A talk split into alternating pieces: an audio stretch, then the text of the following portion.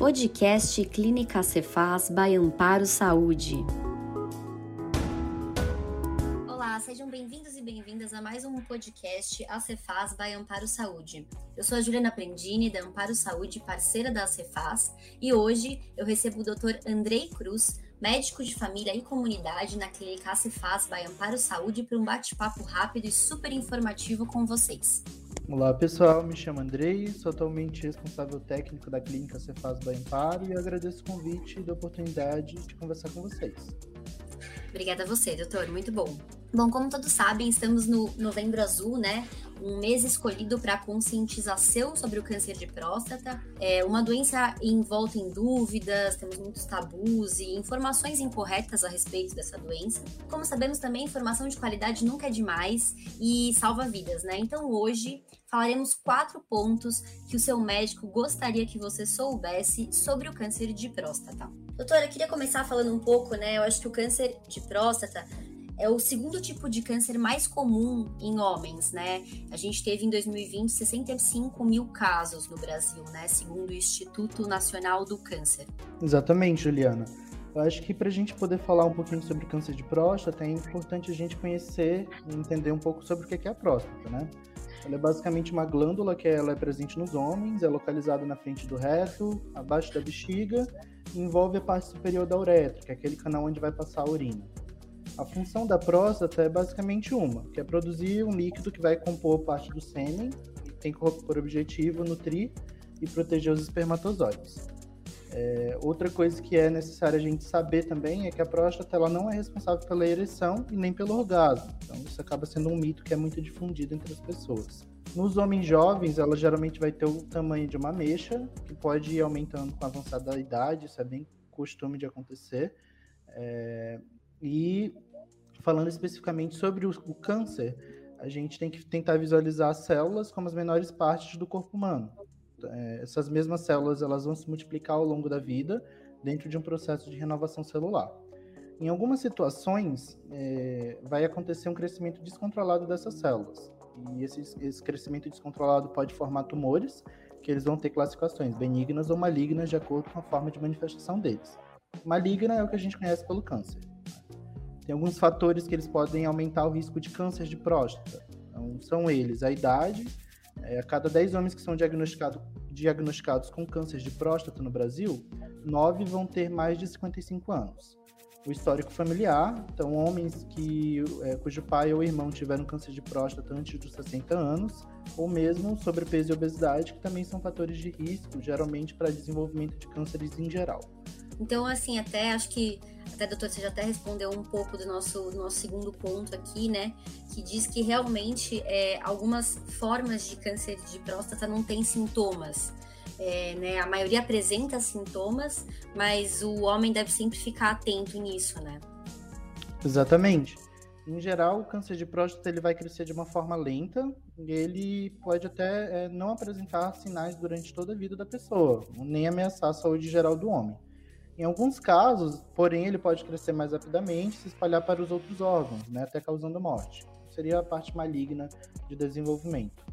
É, na fase inicial, o câncer de próstata geralmente não apresenta sintomas. Quando ele apresenta, os sintomas mais comuns são, por exemplo, dificuldade de urinar, demora em começar e terminar é, a micção, a diminuição do jato da urina, aquele jato mais fraco, né? A necessidade de urinar mais vezes durante o dia ou mesmo durante a noite, ou até mesmo presença de sangue na urina. Então, é, é, importante a gente saber também que esses sinais e sintomas, eles também podem ocorrer em doenças consideradas benignas da próstata, como é o caso da hiperplasia benigna da próstata, que vai afetar mais da metade dos homens com idade é, superior aos 50 anos, né? Ela tem um caráter fisiológico, que a gente chama, ou mesmo a prostatite, que é um quadro de inflamação da próstata, frequentemente associado também a uma infecção bacteriana. No caso é, da presença de qualquer um desses sintomas, é muito importante a gente dizer que é necessário procurar um médico ou uma médica de referência é, para que seja feita uma avaliação, uma investigação e um diagnóstico adequado de acordo com o caso do paciente. Perfeito, super, super entendido. E aí, até falando um pouco, doutor, em relação ao exame, né, para é, muito conhecido o exame de toque, né, que é o exame reto digital, ele não é a única forma de detectar a doença e ele não é indicado para todos os homens, né? Queria até que você comentasse um pouco sobre isso. É isso mesmo, Juliana. A gente tem dois principais exames para avaliar essas alterações de próstata, né? O primeiro que é mais conhecido é o exame de toque retal, onde basicamente o médico vai avaliar o tamanho, a forma e a textura da próstata por meio do toque. E a gente também tem outro exame que é o exame do antígeno prostático específico, PSA, que todo mundo conhece. Ele é um exame de sangue e ele vai medir basicamente a quantidade dessa proteína específica que é produzida pela próstata. O PSA, que é esse exame de sangue, ele pode estar aumentado também em situações benignas. Né? Então, é por isso que ele tem que ser interpretado de acordo com a clínica do paciente e todo o histórico dele também, além de outros exames complementares que se fizerem necessários para que seja interpretado essa avaliação. O único exame que vai confirmar o câncer de próstata é a biópsia, onde a gente retira pequenos fragmentos, pequenos pedaços da próstata para analisar em laboratório. Geralmente ele vai ser indicado a partir de alterações desses exames, de PSA, do toque ou de imagem. O próprio Instituto Nacional do Câncer, o INCA, é, a Força Tarefa de Saúde Preventiva dos Estados Unidos, o Ministério da Saúde do Reino Unido e mesmo a Sociedade Brasileira de Medicina de Família e Comunidade, eles não recomendam rastreio de câncer de próstata para homens que são assintomáticos, ou seja, aqueles que não apresentam sintomas. Isso porque algumas pesquisas, né, na verdade, as melhores pesquisas é, que a gente tem hoje, com os melhores níveis de evidência científica, eles vão dizer que fazer exames de PSA ou de toque retal em homens sem sintomas não vai diminuir a mortalidade geral dos homens. E também vai mudar muito pouco a mortalidade específica por câncer de próstata. Então, o que, que isso quer dizer? Que homens que fazem esses exames, eles não vão morrer mais velhos e é, eles vão morrer muito pouco menos por causa do câncer de próstata.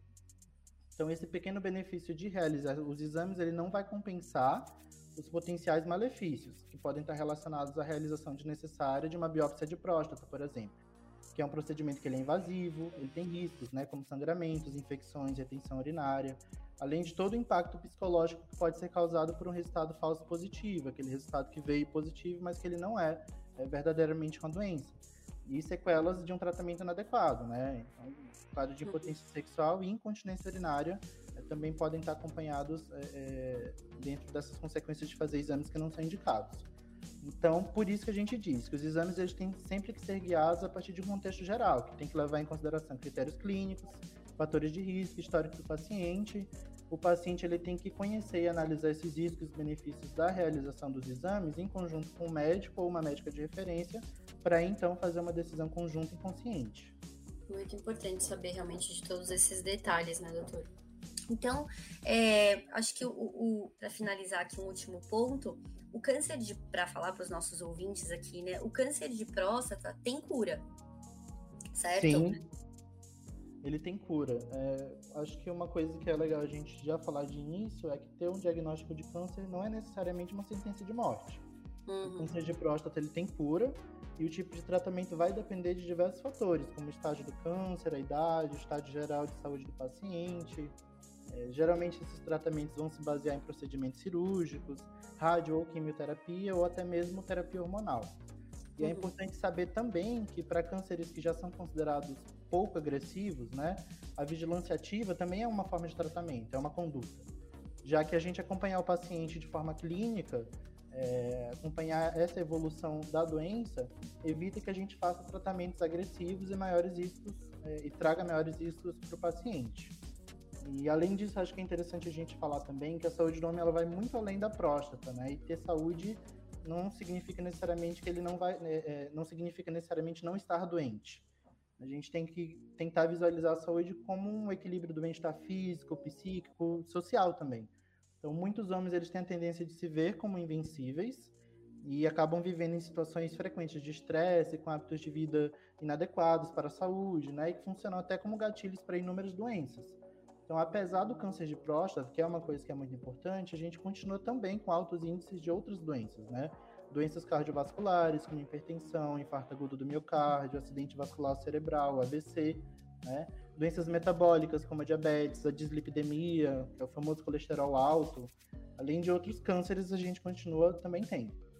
Então, por isso que é importante sempre a prática de exercícios físicos, o segmento de uma dieta balanceada e o acompanhamento com uma equipe de saúde de referência que possa acolher essas demandas de vida do homem e orientar quanto a práticas de vida mais saudáveis.